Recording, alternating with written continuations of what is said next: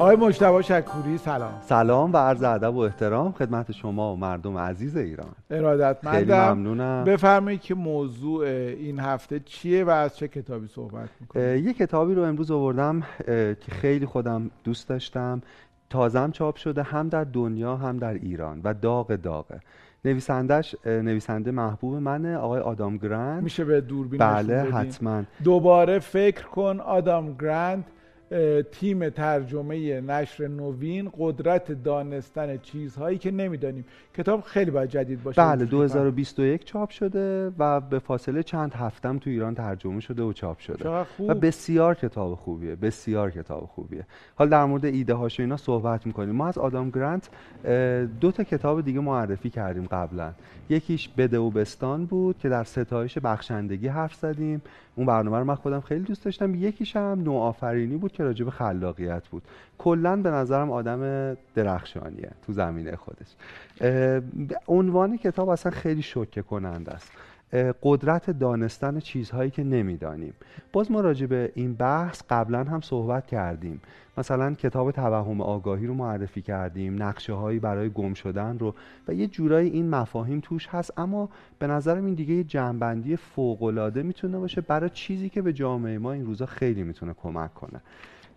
ببینید وقتی بحث آمادگی ذهنی پیش میاد یعنی ما توصیف می‌کنیم که یه آدمی خیلی ذهن آماده و سرحالی داره انگار مسئله اساسی هوشه برامون. اینکه چقدر خوب ارزیابی می‌کنه چقدر باهوشه. ولی تو این دنیای پیچیده و در روزگار ما یه توانایی دیگه به نظر من همراستای باهوش یه آمادگی ذهنی مهمه. و اون قدرت تجدید نظر کردن در ایده ها و نظرات و عقاید چقدر کار سختی و بسیار کار سختی کتاب در مورد این موضوعه که ما چقدر ببخشید چقدر کار سختیه ولی چقدر کار مهمیه. همینطوره. دقیقا. به خصوص که ما خیلی وقتا باورمون نمیشه عقیده ای که داریم. عقیده ایه که طبق عادت یا بدون فکر یا بدون تدبیر پذیرفتیم و عقیده درستی هم نیست. اینقدر نهادینه شده در وجودمون که دیگه حتی بهش فکرم نمی‌کنیم. دقیقا همینطوره. اگه یه نفر الان مثلا سیستم عامل کامپیوترش ویندوز 95 باشه خیلی مسخره به نظر میاد.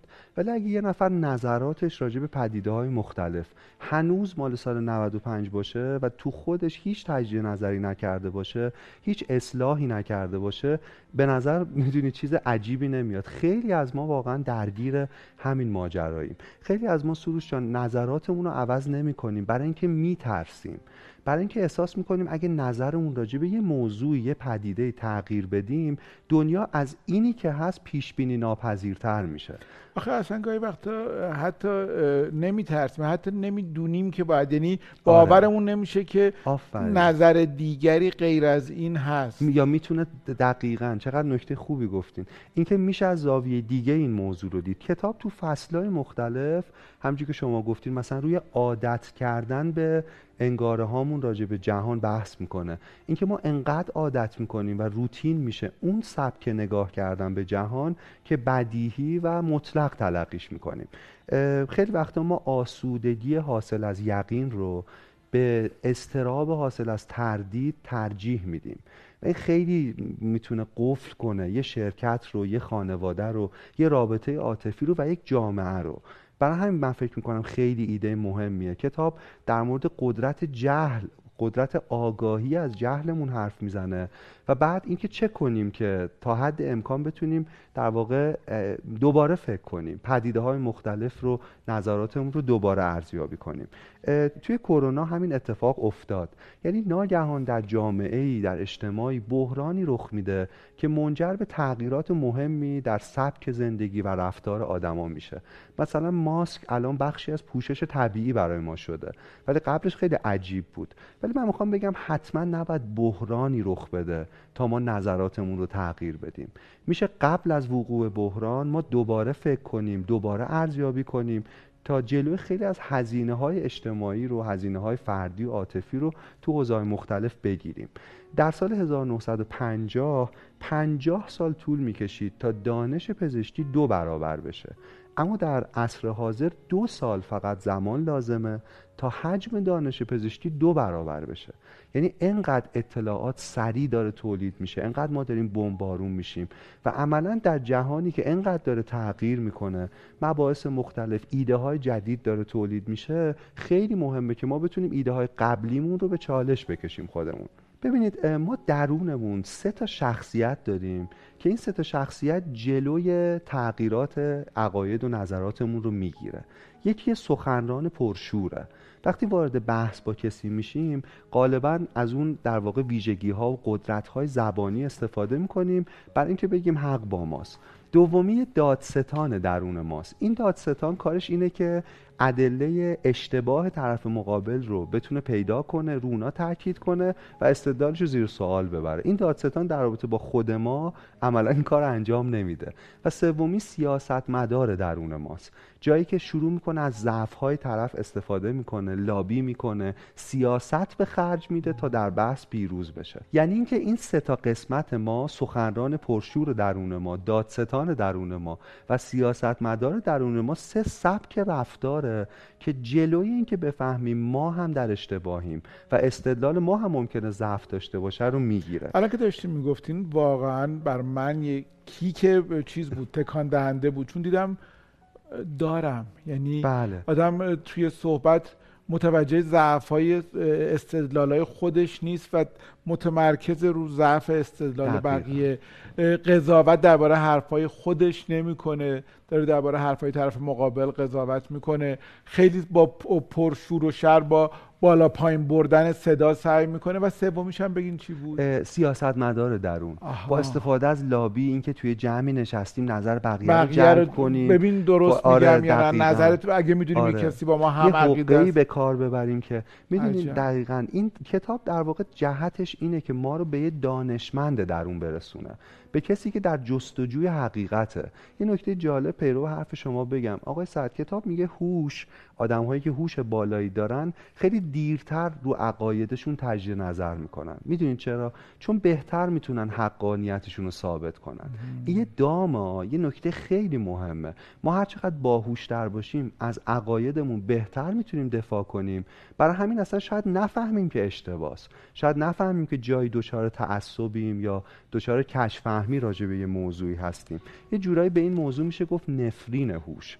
یعنی هوش علاوه بر اینکه می‌تونه کمک کنه ما درکمون از دنیا بهتر شه یه جایی جلوی دوباره و بازاندیشی کردن ما رو می‌تونه مسدود کنه. من فکر می‌کنم ما تو تاریخ اندیشمونم حداقل تو دوران معاصر خیلی دچار این ماجرا هستیم. وقتی شما دعواهای گروه های فکری مختلف از روشنفکران و گروه های اجتماعی رو می‌بینید عملا گفتگویی بین اینا نمی‌بینید. خیلی بیشتر شبیه بیانیه خوندن شبیه یک مونولوگه که بدون ارتباط با هم داره جاری میشه. جامعه که آقای سعد نتونه گفتگو به شکلی که در جستجوی حقیقت باشن آدمان رو بتونه راه بندازه دچار امتناع اندیشه میشه. اصلا رشد اندیشه در هر جامعه ای پیشفرزش و اون نیاز اساسیش گفتگوه. و گفتگو نیازهایی داره که حالا در موردش اینجا صحبت خواهیم کرد. از یه بیماری حرف می‌زنه از یه خانومی به نام خانوم اورسلا مرش. این خانوم یه خیاط بوده و از یه جای دچار یه بیماری میشه با سردرد و سرگیجه شروع میشه. که خیلی جالبه این بیماری و به بحث ما خیلی مربوطه. او آرام آرام دیگه چیزایی رو نمی‌دیده. یعنی یه سری سلسله در واقع مدارها در مغزش دچار مشکل شده بوده که عملا نمی‌تونسته ببینه جهان رو. اما چیزی که این بیماری رو خیلی عجیب می‌کنه راجبش توضیح میدیم اینه که اون نمی‌دونسته که نابیناست. یعنی نسبت به نابیناییش نابینا بوده. آره مثلا یه سری لوازم خیاطی که باش کار می‌کرده رو جلوش می‌ذارن و بهشون گفتن اینا چیه و او در حالی که نمی‌دیده می‌گفته من اینا رو می‌بینم فقط نمی‌تونم بگم. یا احساس می‌کرده اتاق خیلی تاریکه و مشکل از چشمان او نیست. در واقع اتاقه که خیلی تاریکه. اندکی نور جهان تاریک است. یه همچین وضعیتی. یه آقای به نام آقای گابریل آنتون پزشک ایشون بوده. اومده بررسی کرده که ریشه های این بیماری چیه. و بعد در متون پزشکی به این بیماری میگن سندروم آنتون که اون پزشکی که در واقع این رو اولین بار توضیح داده توصیف کرده.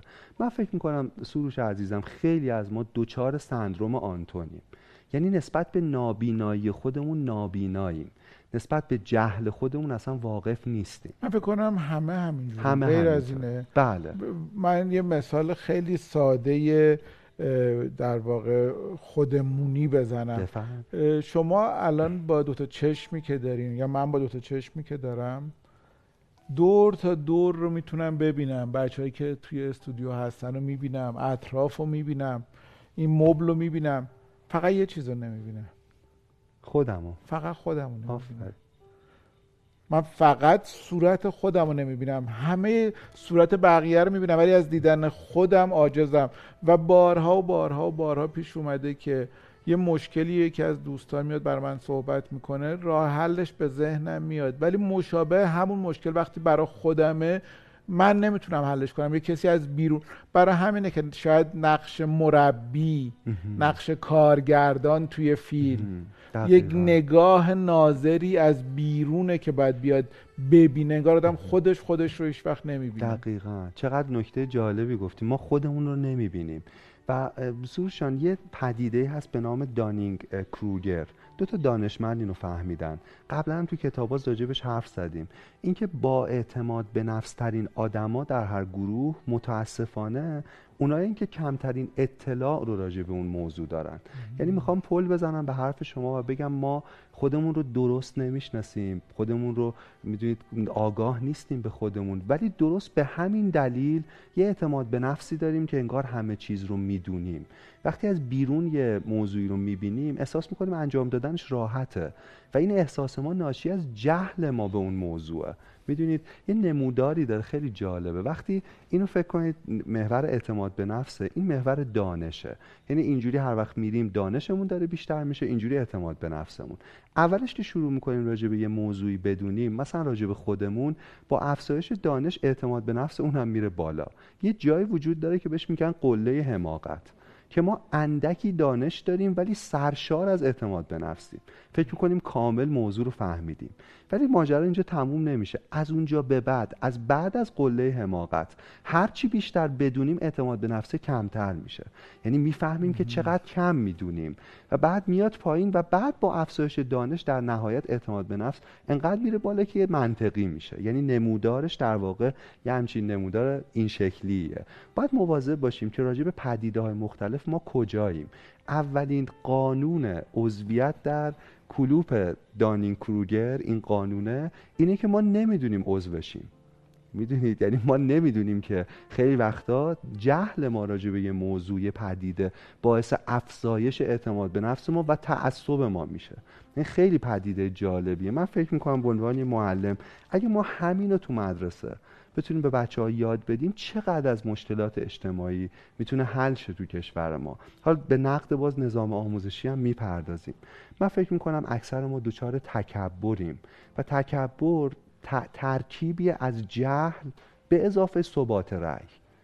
یعنی تعریف من. و ما نیاز به فروتنی داریم و فروتنی نه کمبود اعتماد به نفس بلکه این احتمال پذیرش این احتمال که شاید همه حقیقت نزد من نیست و نه شاید حتما همه حقیقت نزد من نیست توضیح میده در مورد لذت اشتباه کردن. اینکه چطور آدم هایی که فروتنی دارن در مورد حقیقت می‌تونن یادگیرنده های بهتری باشن. من یه عنوان یه معلم یه تعریفی یه کانسپتی برام خیلی جدیه. اسمش ول educatedه. یعنی یه آدمی خوب آموزش دیده. و من فکر می‌کنم هیچ ربطی نداره که کدوم دانشگاه درس خونده. هیچ ربطی نداره که دکترا داره یا فوق دیپلم یا اصلا نه. دو تا چیز یه آدم ول educated خوب آموزش دیده داره. اول اینکه به جهل خودش در واقع واقفه. یعنی می‌دونه که یه چیزایی رو نمی‌دونه. این به نظرم مهمترین عنصره که شما بگین یه آدمی خوب تحصیل کرده. و دومی اینکه دنبال یادگیری برای برطرف کردن اون جهله. این خیلی مهم. من فکر تو جاهای مختلف آدمایی رو دیدم که تحصیلات بالایی هم نداشتن ولی ول educated بودن. می‌دونید؟ و آدمایی دیدم که خیلی هم آدمای برجسته بودن ولی اینطور نبودن. و جالبه که ما یه سری شعرها حکایت ها مسئله ها رو می‌خونیم. خیلی هم لذت می‌بریم. ولی تومون درونی نمیشه. مثلا تا به دانجا رسید دانش من که بدانم همی که نادانم و همیشه گفتیم چقدر جالب. آره. ولی یادمون نیست که اتفاقا اینو یه فرزانه داره میگه که هر چقدر دانشم بیشتر شد بیشتر فهمیدم دقیقا. و این حرف مهمیه. خیلی حرف مهمیه. حالا توضیح میدم که این چقدر می‌تونه یه جامعه رو رو به رشد و رو به قدرتمندتر شدن پیش ببره. فقط همین گزارش که شما گفتید الان. مثلا در رابطه با زندگی باز پیرو حرف شما تو صفحه هفتاد یه الگوریتمی رو معرفی می‌کنه. خیلی برای من جالب بود. نحوه خرد اندوزی یعنی ما در جریان زیستن چطور می‌تونیم درست یه خردی رو کسب کنیم؟ پنج تا مرحله داره. اولین مرحلهش اینه که زندگی کن. انجامش بده. دومین مرحله اینه که اشتباه کن. چون زندگی کردن انجام دادن دیکته نوشتن همواره توأم با غلط نوشتن. سومین مرحله اینه که از اشتباهات درس بگیر. مرحله چهارم خیلی جالبه. مراحل یک تا سه رو تکرار کن. زندگی کن اشتباه کن از اشتباهات درس بگیر. اگه به اندازه کافی این ستا رو تکرار کنیم می‌رسیم به مرحله پنجم. تشخیص بده که خرد حاصل از این سه مرحله یعنی این تک زندگی اشتباه و درس گرفتن یک خرده ولی یک خرد واقعی نیست. این هم نیاز به بازاندیشی داره. می‌دونید خیلی زیباست. و این نوعی خرد جدیده. تو زندگی کردی اشتباه کردی ازش یاد گرفتی. ولی این هم یه چیز قطعی نیست و مرحله پنجم گام های یک تا پنج رو در تمام مراحل زندگی تکرار کن. یعنی توی سیکل این انجام و یه نکته خیلی مهمی که وجود داره برای من درس بزرگ بوده اینه که ما فکر می‌کنیم که اگر خیلی داریم لطف می‌کنیم اشتباه کردی اشتباه تو دیدی. حالا دیگه برو درست رفتار کن. نه. نه. اینقدر سریع نیست. نیست. آفا این کنده تدریجیه. این کنده و باز آدم اشتباه می‌کنه و باز آدم فقط چند تا چیز حالا به شما اصلاح کنید. یکی این که امیدوارم کمتر اشتباه کنیم. یعنی درس ها باعث بشه که کمتر. امیدوارم به اون شدت اشتباه نکنیم و امیدوارم بشه که اون اشتباه رو به همون بدی تکرار نکنیم. دقیقا. و این سیکل همه در واقع اون قدرتش و موتور محرکش همین دوباره و دوباره سعی کردنه یعنی تغییرات تدریجی پایدار برای اندک اندک بهتر شدن و بعد باز حتی زیر سوال بردن اینکه آیا این درست یعنی هی بازاندیشی توی چرخه چون شرایط تغییر می‌کنه و چیزی که آره. امروز درسته دیگه فردا ممکنه, ممکنه نباشه. نباشه. آره دقیقا یعنی قدرت این نکته آدام گرانت به اینه که سه مرحله نداره پنج مرحله داره اینم خیلی جالبه. میگه که اگه به پنج سال گذشتهتون نگاه می‌کنید و نمیگید پنج سال قبل چقدر کم می‌دونستم یعنی به اندازه کافی یاد نگرفتید تو این پنج سال. آدمای جدید ندیدید کتابای جدید نخون تجربه قبلی جدید نداشتید. نمیشه ما بگیم من تو این پنج سال همه چیم درست بوده. می‌دونید؟ متوقف, یعنی متوقف شدید یعنی منجمد شدید. ما درونمون سروش چند یه دیکتاتور داریم هر کدوم ما. که گزاره هایی که خلاف باورهای ماست رو بلا فاصله روش برچسب هایی می‌زنه که ما آسوده باشیم که نظر ما درسته. مثلا میگه اینا حسودن اینا جاهلن حق با تو اینا همه ماجرا رو نمی‌دونن. خیلی مهمه شناسایی این دیکتاتور درون. و ریشه عصب شناسیش هم برمیگرده به آمیگدال ما. ما وقتی یه حمله میشه به نظراتمون تو حوزه‌های مختلف احساس تهدید می‌کنیم. احساس می‌کنیم بقامون تهدید شده و یه استراب خیلی عجیب اینجوری و شروع می‌کنیم واکنش های غریزی نشون دادن به اون ماجرا. شما کمرتون درد می‌کنه درسته؟ من اتفاقا داشتم بگم. داشتم فکر کردم به همین رب یعنی ربط پیدا کرده بود به کمر درد من. من تنبل تنپرور بعد از مدت ها ورزش می‌کنم و دو نفرم هستیم یعنی در شرایط کرونا نه اینکه جایی که شلوغ دو نفریم که همدیگر می‌شناسیم و در حکم مربی من هستن. به من می‌گفتن این حرکت داری اشتباه می‌کنی. داری اشتباه می‌زنی رو می‌گفت. آره این ولی من هی فکر فکر می‌کردم الان دیگه درست شد. می‌گفت درست نشد و من گفتم خب حالا دیگه نشد. امروز دارم نتیجهش رو می‌بینم که چه کمر درد وحشتناکی سعی می‌کنم دیگه اون اشتباه نکنم. ولی ورزش رو دوباره تکرار می‌کنم. و باز هم ممکنه که حرکت اشتباه دیگه ای باشه. علا رقم اینکه از این به بعد حواسم هست که بیشتر به صحبت مربیم گوش بکنم. ولی ممکنه دفعه بعد دستم درد خدا نکنه. یعنی وقتی دادم ورزش می‌کنه ممکنه. ما فقط باید مهم اینه که تمام تلاشمون رو بکنیم که این اتفاق پیش نیاد که می‌کنم. ولی به این معنی نیست که حالا که این کمر درد گرفت دیگه من هیچ جا هیچ وقت درد نخواهم امیدوارم سلامت بشه. الان راحتین؟ الان خیلی ناراحتم ولی چرا؟ خب اونجوری که راحت ترین بشینین صحبت های شما من فقط جای وقت اینجوری اینجوری می‌کنم ببخشید. باز میگم اون می‌خواد اگه تکه بدین. بفرمایید. مخلص. ایشالله که خوب شین. خیلی ناراحت هم درد نه نه نه زیاد نیست. خب انشالله که زود برطرف شه. یه نکته خیلی مهم سروش میگه. برای من خیلی تکان دهنده بود. خیلی ساده است ولی یه تلنگر مهم بود برای من. میگه ما دائما این دیکتاتور درونمون فعاله. علیه مخالفینمون موضع های سخت می‌گیریم حرفشون رو نمیشنویم. و احساس تهدید می‌کنیم. چرا؟ برای اینکه ما نظراتمون رو در واقع ربط میدیم به هویتمون به شخصیتمون. میگه شخصیت شما اگه مبتنی بر نظراتتون راجع به چیزهای مختلف باشه هر مخالفتی تهدیدی برای هویتتونه. ولی میگه یه راه دیگه اینجا وجود داره که شما شخصیتتون رو مبتنی بر ارزش هاتون بسازید نه نظراتتون. یه ذره اینو باز کن. آره, آره, آره. آره مثلا ارزش های یه نفر ممکنه صداقت باشه ممکنه اخلاق باشه ممکنه سخاوت باشه انصاف باشه معنویت باشه چیزهای مختلف باشه. خب این چیزیه که حولش اون آدم می‌تونه هویتش رو در واقع داشته باشه و بعد این ارزش ها مهمن. حول این ارزش ها بازاندیشی کنه. چطور میشه اخلاقی تر زندگی کرد؟ چطور میشه جامعه صادق تری داشت؟ چطور میشه مثلا انصاف رو بیشتر رعایت خب کرد؟ این که مثلا تعریف اخلاق یا صداقت اینا دوباره خودش یه دنیای پیچیده و درست پر اونجا باز وارد همون در واقع سیکل خردورزی میشه دیگه. یعنی ما می‌دونیم که اینا ارزش همش دیگه. و بعد برای تحقق این ارزش ها یه سری نظرات داریم. مثلا اخلاق از نظر من ممکنه متفاوت باشه با اخلاق از نظر خب شما. تعریف متفاوت شما از اخلاق ممکنه در واقع ایجاب کنه که جور دیگری اخلاق محقق شه. تعریف من هم همینطور. ولی کجا ما می‌تونیم یه اقدام مؤثر انجام بدیم؟ جایی که ما گفتگو کنیم با هم دیگه. می‌دونید؟ جایی که من نظراتم هویتم نباشه ارزشام. بعد اون وقت من و شما یه چیزی داریم که حول اون تفاهم داریم. مثلا اینکه صداقت چیز خوبی است چطور جامعه صادق تری داشته باشیم؟ می‌بینید حول اون شروع می‌کنیم با هم دیگه و حتی اگر هم عقیده نباشیم به صورت حذفی اون موقع عمل نخواهیم آره اصلا هواپیما دو تا مثلا برادران رایت خیلی به نظر میشه همکاری خیلی خوبی با هم داشتن و دائما همو درک می‌کردن و انسان رو خلاصه از زمین جدا کردن. ولی اینطور نیست. یادداشتاشون رو که می‌خونیم می‌بینیم چقدر دعوا داشتن و حتی تا آستانه خیلی خشونت با هم پیش می‌رفتن. یکی از دعواشون سر ملخ هواپیما بوده.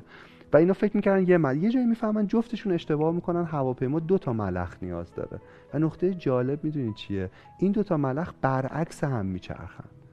و اگر فکر می‌تونه به پرواز در بیاد برای اینکه اینا دارن برعکس هم میچرخن. خیلی مثال کاربردی و درست آره یعنی می‌خوام بگم اون که من آنتیتز رو تولید می‌کنم یعنی مخالف خودم رو میشنوم کمک می‌کنه ما به یه سنتزی برسیم که هم من توش نقش دارم هم مخالفم و به نفع منه. یه جمله بگم و اتم آقای دکتر. اتم. آره آره دقیقا. الکترون و پروتون کنار هم, هم و تازه نوترونی هم وجود داره. بله. یعنی هر سه نیرو کنار هم اتم کوچکترین. هم نوترونی هست که نه بار مثبت داره نه منفی. بله. الکترونی که بار منفی داره و پروتونی که مثبت کنار هم میشن اتم. و این تضاد کل هستی رو ساخته. آره. کل هستی رو ساخته. ببین آقای سعد من این روزا هی نظرات رو توی شبکه های اجتماعی چند ماهه که می‌خونم. یعنی از وقتی که اونجا صرف می‌کنم خیلی وقتا تلاش می‌کنم ببینم یه پدیده رخ داده یه خبری مثلا فوت یه آدم شناخته شده ای یه پدیده دیگه ای می‌بینم که خب تو کامنت ها چه خبره. و بعد می‌بینم ما بیشتر از دو سه تا کامنت نمی‌تونیم با هم گفتگو کنیم. بلا فاصله به توهین می‌رسه بلا فاصله به شخصی سازی می‌رسه و به زیر سوال بردن کل هویت همدیگه می‌رسیم. من نگرانم به عنوان معلم به عنوان دانشجو شایدم اشتباه می‌کنم. فکر می‌کنم جامعه ما نمی‌تونه گفتگو کنه و به همین دلیل نمی‌تونه اندیشه تولید کنه. می‌دونید چند نفرن یه بار مردم بررسی کنن. دول یه موضوع مناقشه برانگیزی. ببینن چند تا ریپلای به هم جواب میدن آدم دیگه. می‌خوره که به توهین برسیم. دو سه تا. یکی نظری میده بلا فاصله توهین شخصی سازی جواب تو اصلا ارزش نداری پاسخ بده و تمام. یه سری خنده بود اصلا کجا بعد این مشکل مردم نیست ما کجا باید گفتگو رو اصلا یاد می‌گرفتیم کجا باید آیا از کتاب های درسی که برای هر چیزی یه جواب قطعی ثابت دارن میشه چیزی گفتگو رو یاد گرفت؟ آیا اینکه مثلا جواب همه سوال جغرافی خاک حاصلخیز آب کافی و نور مناسب بود و برای همه بود اساسا میشه تفکر میشه پرسشگری و گفتگو رو یاد گرفت؟ آیا وقتی معلم یه دانای کله که یه پاسخ قطعی میده و همه باید اونو درست حفظ کنن و بنویسن تا 20 بگیرن اصلا ما می‌تونیم گفتگو رو یاد بگیریم؟ ما دوچار بحران گفتگوییم در جامعهمون. و این خیلی چیز مهمیه. و من فکر کنم ریشه اصلیش اینه که فکر می‌کنیم همه حقیقت نزد ماست. اصلا مهم نیست به کدام جبهه به کدام گروه به کدام گرایش تعلق داریم. مهم اینه که چراغهای رابطه خاموشه و, و راهروهای ارتباط مسدود متاسفانه. من فکر می‌کنم سروش جان اگه یه زمانی یه عده برای دفاع از این آب و خاک رفتن جنگیدن نسل پیشین من امروز نسل من وظیفش اینه که احیای گفتگو کنه در ایران. مهمترین کاری که میشه انجام داد امروز اینه. احیای گفتگو. حالا باز راجبش تو کتاب ایده هایی داره بیشتر صحبت می‌کنیم. یه جایی در مورد یه سری آدمای جالب حرف می‌زنه به نام پیش بینی کنندگان. یه عده کارشون پیش بینیه یه مسابقه هم دارن به نام گود جاجمنت که مثلا یه سری پدیده ها رو می‌ذارن اینا میرن علم آمار اینا رو می‌دونن و پیش بینی می‌کنن که در واقع این اتفاق چجوری میفته یکیشون آقای ژان پیر بوگومه خیلی آدم عجیبی خیلی خوب پیش بینی می‌کنه. مثلا یک سال قبل از اینکه ترامپ رئیس جمهور بشه وقتی بقیه شانس ریاست جمهوریش رو دو درصد می‌دونستن اون دور قبلی. ایشون معتقد بوده که قطعا رئیس جمهوره. و خیلی درست. مثلا شکست حزب حاکم در سنگال رو پیش بینی کرده در حالی که اونجا همه فکر می‌کردن اصلا 100 درصد این حزب باز رأی میاره. بعد آدم گرنت میره پیش این آدم. خیلی قدرت عجیبی داره دیگه. چطور انقدر خوب پیش بینی می‌کنی؟ و جوابش اینه که من به طرز متعصبانه ای بی تعصبم. خیلی مهمه. من به طرز متعصبانه بی تعصبم. و میگه من تنها دلیلی خوب پیش بینی می‌کنم میگه هی نظرمو عوض می‌کنم. و, احساس و سعی نمی کنم که بگم خب من طرفدار این نام زدم پس این اثر می‌ذاره. یه جایی فکر می‌کنم این بیبره بعد یه, یه فکتی یه شواهدی پیدا می‌کنم که اینطور نیست. عوضش می‌کنم دوباره دوباره. میگه من به طور میانگین در رابطه با هر پیش بینی چهار بار نظرم رو کامل عوض می‌کنم. و این باعث میشه که در نهایت به جایی برسم که به واقعیت نزدیکتره. احتمال رخ دادش بیشتره. اوایل دهه 90 یه فیزیکدانی به نام اندرولین یه دستاورد بزرگ علمی داشت. یه سیاره ای رو کشف کرد. یعنی فهمید با توجه به نیروهای گرانشی ممکنه که یه سیاره اینجا باشه با احتمال خیلی زیاد. خیلی تکان دهنده بود همه جشن گرفتن و یکی دو ماه بعد از انتشار مقالش یه جایی دعوت میشه که مقالش رو ارائه بده. شب ارائه که داشته کار می‌کرده که یادداشتاش آماده کنه و چی بگه می‌فهمه اشتباه کرده. می‌فهمه که مدار گرانشی دور زمین رو اونقدر بیزی در نظر نگرفته و اشتباه بوده و سیاره وجود نداره اونجا. سخنرانی رو کنسل نمی‌کنه. بهترین لباساشو میپوشه و میره جلوی جمعیتی که مشتاقن و دستاوردشو می‌خوان جشن بگیرن و توضیح میده که چرا اشتباه کرده. جلو همه جمعیت میگه اشتباه بوده و همه ایستاده تشویقش می‌کنن. چند نفر از ما شجاعت اندرولین رو داریم. می‌دونید هر چقدر تعداد این آدم ها این نگاه تعداد آدم هایی که به طرز متعصبانه ای تعصب ندارن راجع به موضوعات علمی بیشتر بشه به نظر من جامعه ما جامعه بهتری میشه. خیلی وقتا ما میترسیم سروشان که مثلا نکنه با تغییر نظراتمون هویتمون تغییر کنه. یه داستانی هست در تاریخ یونان پلوتاک از یک کشتی چوبی حرف می‌زنه کشتی چوبی تسئوس. این کشتی یه مسیری می‌رفته و چون چوباش در واقع آسیب می‌دیده تا تماس با آب فرسوده می‌شده هی چوباش رو عوض می‌کردن. انقدر این کارو می‌کنن تو سالیان که دیگه هیچ چوبی نبوده که از قبل در واقع روی این کشتی باشه. و سوال مهم پلوتارک می‌پرسه در تاریخش که آیا این کشتی همون کشتیه؟ ها؟ عقاید ما هم همینطوره دیگه. در برخورد با اتفاقات عوض میشه و ما نگرانیم نکنه هویت ما تغییر کنه. و من می‌خوام بگم ما اوضاعمون از اون کشتی هم خرابتره. تقریبا هیچ کدوم از سلول های ما سلول های پیشین ما نیست در گذشته. ما دائما داریم تغییر می‌کنیم. پس چرا انقدر متعصبانه نسبت به عقایدمون پافشاری می‌کنیم و امکان گفتگو رو می‌گیریم؟ از چیز جالبی حرف می‌زنه به نام فواید تعارض. دو تا تعارض از همدیگه جدا می‌کنه. خیلی بر من آموزنده بود. یکی تعارض شخصیه.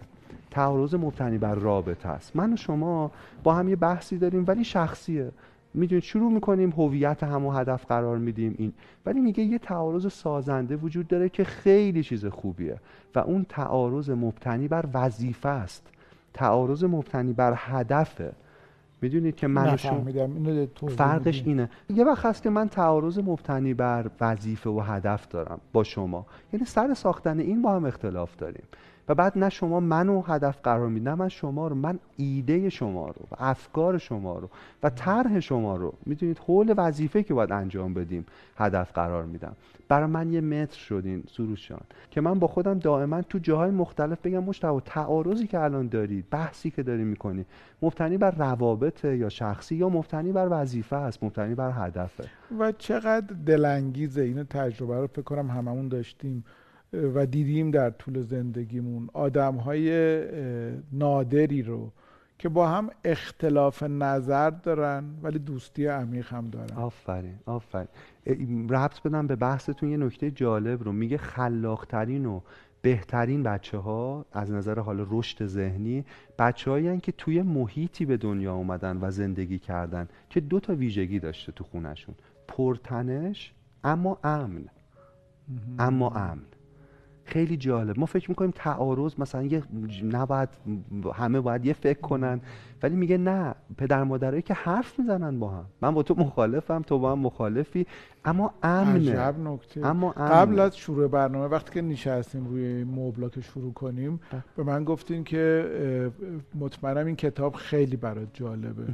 و واقعا به درستی گفتیم خیلی جالب برای منم همینطور بود. چون می‌دونم نگاه شمارم و وقتی میخوندم هی می‌گفتم سروش حتما آره، اینو دوست آره. داره و کاش زودتر بهش بگم پر از تضاد ولی امن. ولی امن. پرتنش اما امن. این یه خونه سالمه. نه خونه ای که یه نفر حرف آخر رو می‌زنه. نه خونه ای که هیچکی بحث نمی‌کنه هیچکی ناراضی نیست. اما امنه. اما آدما منصفانه دعوا می‌کنن. این خیلی مهمه. آیا ما تو خونه منصفانه دعوا می‌کنیم یا نه؟ از این بیماری حرف می‌زنه به نام توافق پذیری که من فهمیدم خودم دوچارشم. میگه بعضی از آدما خیلی مهربانن. حالا من ادای مهربونی رو در میارم. خواهش می‌کنم. خیلی معدبن بیش از حد تایید کنندن. میگه این یه بیماریه. اینا آدم خوبی نیستن. اینا کمک به رشد ما نمی‌کنن. آقای سعد دو تا آدم که تو همه چیز با هم موافقن یعنی یکیشون اضافیه. می‌دونی؟ نمیشه که اگه شما به من نگید ما تو همین در واقع کتاب باز لحظه هایی بوده من از شما خیلی یاد گرفتم. اصلا بدون تعارف میگم. که شما ضبط و قطع کردیم و من و شما و آقای رضاییان رفتیم تو اون اتاق پشت صحنه و دعوا کردیم با هم نیم ساعت. یعنی نه دعوای شخصی. اینکه مشتبه این اینطوریه فلان من ابهام. بحث کردیم با هم و دوباره اومدیم ضبط کردیم. چندین بار بله. این اتفاق افتاده و این به من یاد داده. میگین اگر شما یه آدمی بودین که توافق پذیر بودین یعنی هرگز در واقع هیچ نکته به من شما وقت هیچ وقت یاد نمی‌گرفتم این لطف شماست ولی دقیقا همینه که میگی. آره خیلی من, من, واقعا این از صمیم قلبم گفتم. در مورد بحث کردن بگیم. وقت داریم چرا؟ بله. و آره سعی می‌کنم حالا یه ذره زودتر تمومش کنم. در مورد بحث کردن بگیم خیلی جالبه. یه قصه ای بگم. یه آقای به نام آقای هاریش که هندیه سلطان مسابقات مناظر است. خیلی آدم مثلا خوب مناظره می‌کنه و خیلی آدم عجیبیه تو این حوزه. مسابقات مناظره هم دارن. باز اینا هم خوبه تو ایران ها. مسابقه که آدم یاد بگیرن گفتگو کنن. ولی یه رقیب تازه نفس هشت ساله از راه می‌رسه و با این آقا شروع می‌کنه مناظره کردن که خیلی رقیب قدریه. هشت سال خیلی. آره یه عالم مقاله خونده. یه عالمه در حوزه مختلف دانش داره شواهد مختلف و شکست دادنش کار خیلی سختیه. همه اول این نکته بگم که این موجود هشت ساله یه آدم نیست یه هوش مصنوعیه. یه کامپیوتر مال شرکت آی بی ام که 400 میلیون مقاله رو حفظه. 400 میلیون مقاله database ش و حالا با یه انسان نشسته که آگاهیش محدوده با هم مناظره می‌کنن. موضوع مناظره اینه که مثلا به پیش دبستانی ها باید کمک مالی کرد یا نکرد. شروع می‌کنن. موضع اون کامپیوتره موجود 8 ساله اینه که باید کمک کرد. اکثر مردم با این موافقن. این طرف آقای هاریش یه موضع خیلی عجیب می‌گیره که نباید کمک کرد و استدلالش اینه که این پول محدود دولت رو میشه به نفع محرومین در جاهای بهتری خرج کرد. به شکل مناظره شروع میشه شروع میشه ادامه پیدا می‌کنه و در نهایت این آقای هاریش می‌بره مناظره رو. اما می‌دونین چرا 400 میلیون مقاله اینجا باخت؟ چرا آدم چرا موجودی با این database آقای هاریش این مناظره رو با دانشش پیروز نشد. با تواضعش پیروز شد. با این پیروز شد که شنونده خوبی بود و وقتی مخاطب تماشا می‌کرد احساس می‌کرد این آدم در جستجوی حقیقت نه یعنی نقاط اشتراک رو تو بحثش پیدا می‌کرد و من خب یه جمله بگم تا ما توی بحثی سروشان یه جاهای قانع نشیم نمی‌تونیم کسی رو قانع کنیم. بسیار نکته مهم. اگر شما می‌خواد یه آدمی رو تغییر بدید حتما باید اجازه بدید اونم شما رو تغییر بده. و آقای خاریش توی مناظره این کارو می‌کرد. جاهای کوتاه اومد از نظرش جاهایی می‌دونید یه مفهومی وجود داره به نام کاریزمای معکوس. کاریزمای معکوس مال آدمی نیست که خیلی متحور سخنران خوبه مال آدمی که شنونده خوبیه. می‌دونید خوب گوش می‌کنه پاسخهای در واقع مناسب میده سوالای درست می‌پرسه واکنش های حسی درست میده. کاریزمای معکوس در مورد نیست که من برترم. در مورد اینکه به اون آدمی که داره باش گفتگو می‌کنه این حس رو میده که تو باهوشتر بهتر توانمندتر و منطقی تر می‌تونی باشی. می‌دونید این کاریزمای معکوس باز از اون مفاهیم جدیدیه که تازه دارن در موردش حرف می‌زنن و خیلی مهمه. آدمایی که آدم کنارشون حس بهتری داره. آدمایی که قرار نیست ثابت کنن بهترینن بی عیب نقص. قرار اینو بگن که در واقع تو می‌تونی نسخه بهتری از خودت باشی. این خیلی نکته مهمیه. در مورد فصل آخر در مورد جوامعی حرف می‌زنه که مبتنی بر این ایدن.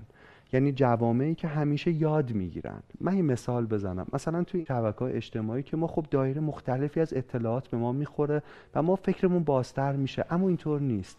چون فلسفه این شبکه ها پوله و زمانی که ما درش صرف می‌کنیم مساوی با پول آنهاست راجبش حرف زدیم قبلا اونا تو explore یا تو جاهایی که ما میگردیم چیزایی رو به ما نشون میدن که ما دوست داریم.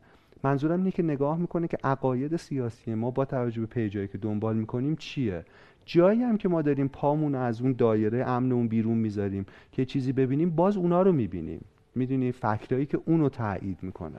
یعنی ما داریم هی متعصب تر میشیم خب؟ جامعه یادگیرنده جامعه که توان تحمل عدم قطعیت و ابهام رو داشته باشه. نخواد زود توی موضوع به جنبندی نهایی برسه.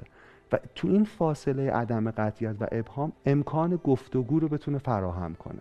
این خیلی نکته مهمیه. جامعه که همیشه یاد می‌گیره دو تا طیف نداره در مورد موضوع موافق یا مخالف.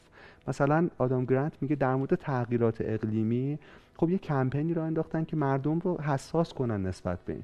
اولین کاری که کردن این که از اون سیاه و سفید فاصله گرفتن. از اینجایی که یه عده بی تفاوتن یه عده خیلی نگرانن فاس دیدن یه طیفن آدما. بعضی نگرانن بعضی محتاطن بعضی بیعلاقن به این موضوع بعضی مشکوکن بعضی بی تفاوتن می‌دونی خیلی اینجا. ما اگه این طیف رو به رسمیت بشناسیم خیلی مهمه. تو گفتگوهامون از سوالایی که جوابش آره یا نست فاصله بگیریم. جواب بسیاری از سوالات موافقم یا مخالفم یس اور نو نیست. می‌دونی؟ یه جواب کیفی داره جواب توضیحی داره. با اینجاش موافقم این طرفش رو باش مشکل دارم. می‌دونی؟ پذیرش پارادوکس ها همه اینها. من فکر کنم در جنبندی بگم که آقای سعد همه ما معلمیم. چه در نقش پدر یا مادریم چه در نقش یک مسئولیم چه در نقش یک واقعا معلمیم. ما داریم به هم یاد میدیم. و تو این معلم بودن آدمایی که باشون در ارتباطیم رو باید اینطور ببینیم. نه دریافت کننده منفعل اطلاعات. نه دریافت کننده منفعل اطلاعات بلکه اندیشمندان فعال. اگر تو مدرسه اگر تو نظام آموزشی ما به اینجا برسیم خیلی نقطه مهمیه. بارها گفتم خیلی گفتم بازم می‌خوام بگم که آموزش پر کردن یک سطل از اطلاعات نیست. افروختن یک شوقه. افروختن یک شوق. و ما اگر تو هر در واقع رابطه به این فکر کنیم به نظرم خیلی می‌تونه مشکلات ما رو حل کنه. معلم قابله دانشه نه صاحب دانش. در واقع باید قابلگی کنه که اون بچه بتونه به اون, اون دانش رو متولد کنه. خیلی از ما اینکه بچه دوچار دست اندازی میشن یه ابهامی میشن ناراحتمون می‌کنه. بلا فاصله با جوابای خودمون میریم سراغشون. این مشکل اینطور حل میشه. ولی پژوهش‌ها نشون میده بچه هایی که این ابهام براشون طول می‌کشه ذهنهای خلاقتری دارن در آینده. خیلی خیلی ممنون. سوالم بپرسم. بله حتما. یه سوالی که من بعد خوندن کتاب خودم بهش فکر کردم این بود. جالبه بهش فکر کنیم. قابل احترام ترین مخالف شما کیه؟ به به چه سوال خوبی. آره بهش فکر کن کدوم مخالف شماست؟ اصلا مشکل داریم ولی قا احترام براش قائلید. بنویسید کی بوده چی بود؟ یادم سالهای اول بعد از انقلاب تلویزیون فیلم های خیلی فیلم های انقلابی زیاد پخش کرد. یه فیلمی که خیلی رو من تاثیر گذاشته بود یه فیلمی بود که دوتا نیروی فیلم جنگی بود و دوتا کشور با هم قواشون داشت می جنگید جنرالام تو کل این فیلم هدف این بود که بالاخره پیروز بشن. خیلی درگیر این نبرد بودن. آخر فیلم جنرال یکی از این لشکرها کشته شد. و اونا اومدن بریزن که مثلا تیکه تیکش کنن فلان کنن اینا. ژنرال این ور اومد و یه سلام نظامی داد. آره سلام نظامی داد گفت که ما با هم مخالف بودیم و حالا کشته شده. ولی این آدم بزرگی بود. با احترام کامل با تمام چیزای نظامی حالا ببرید و به خاک بسپاریدش و خیلی تجربه چقدر جالب آره. یه تجربه شخصی هم من بگم. من دوستی دارم خیلی متعصب روی تیم فوتبال. یه دوست دیگه هم دارم که روی تیم دیگه خیلی متعصب. و اینا خیلی با هم دعوا داره. یعنی تنش خیلی زیاد. بعد یه روزی با یکیشون حرف می‌زدم می‌گفتم نظرت راجع به فلانی چیه؟ می‌گفت من تهش خیلی براش احترام قائلم. گفتم چرا؟ گفت چون فوتبال براش خیلی مهمه. من هیچ کسی نمی‌بینم دور برای من که به اندازه من فوتبال براش مهم باشه که پاشیم دعوا کنیم. می‌دونید من می‌خوام بگم گاهی وقتا تعارضات ما تو حوزه‌های مختلفه. چون اون ارزشه برای جفت ما تو دو سر طیف مهمه. وطن برای هم جفت اگه اینقدر داریم دعوا می‌کنیم تهش نقطه اشتراک اینه. اون ارزشی که داریم حولش مجادله می‌کنیم. و یادم این دشمن رو می‌تونه قابل احترام کنه. حالا خیلی وقتا تازه دشمنی نیست. حتی تو رقابت ها آره. اگر این تیم وجود نداشته باشه اون, تیم دیگه اصلا حضورش معنا نداره. یعنی این همه کشمکش به واسطه بودن این تیمه که هست. درست میگم توی فقط طرفداری اصلا هویتش از اون میگه بله. چون خیلی وقت نات اونه. بله. آره. به اینجوری فکر کنیم گاهی به اظهار نظر مخالف خودمون. خیلی خیلی, خیلی ممنونم. خیلی متشکرم. من کتابو حتما من خودم براتون هدیه گرفتم و بهتون میدم. به به چقدر خوشحال شدم. ارادتمندم. و خدا نگهدارشون خدا نگهدار.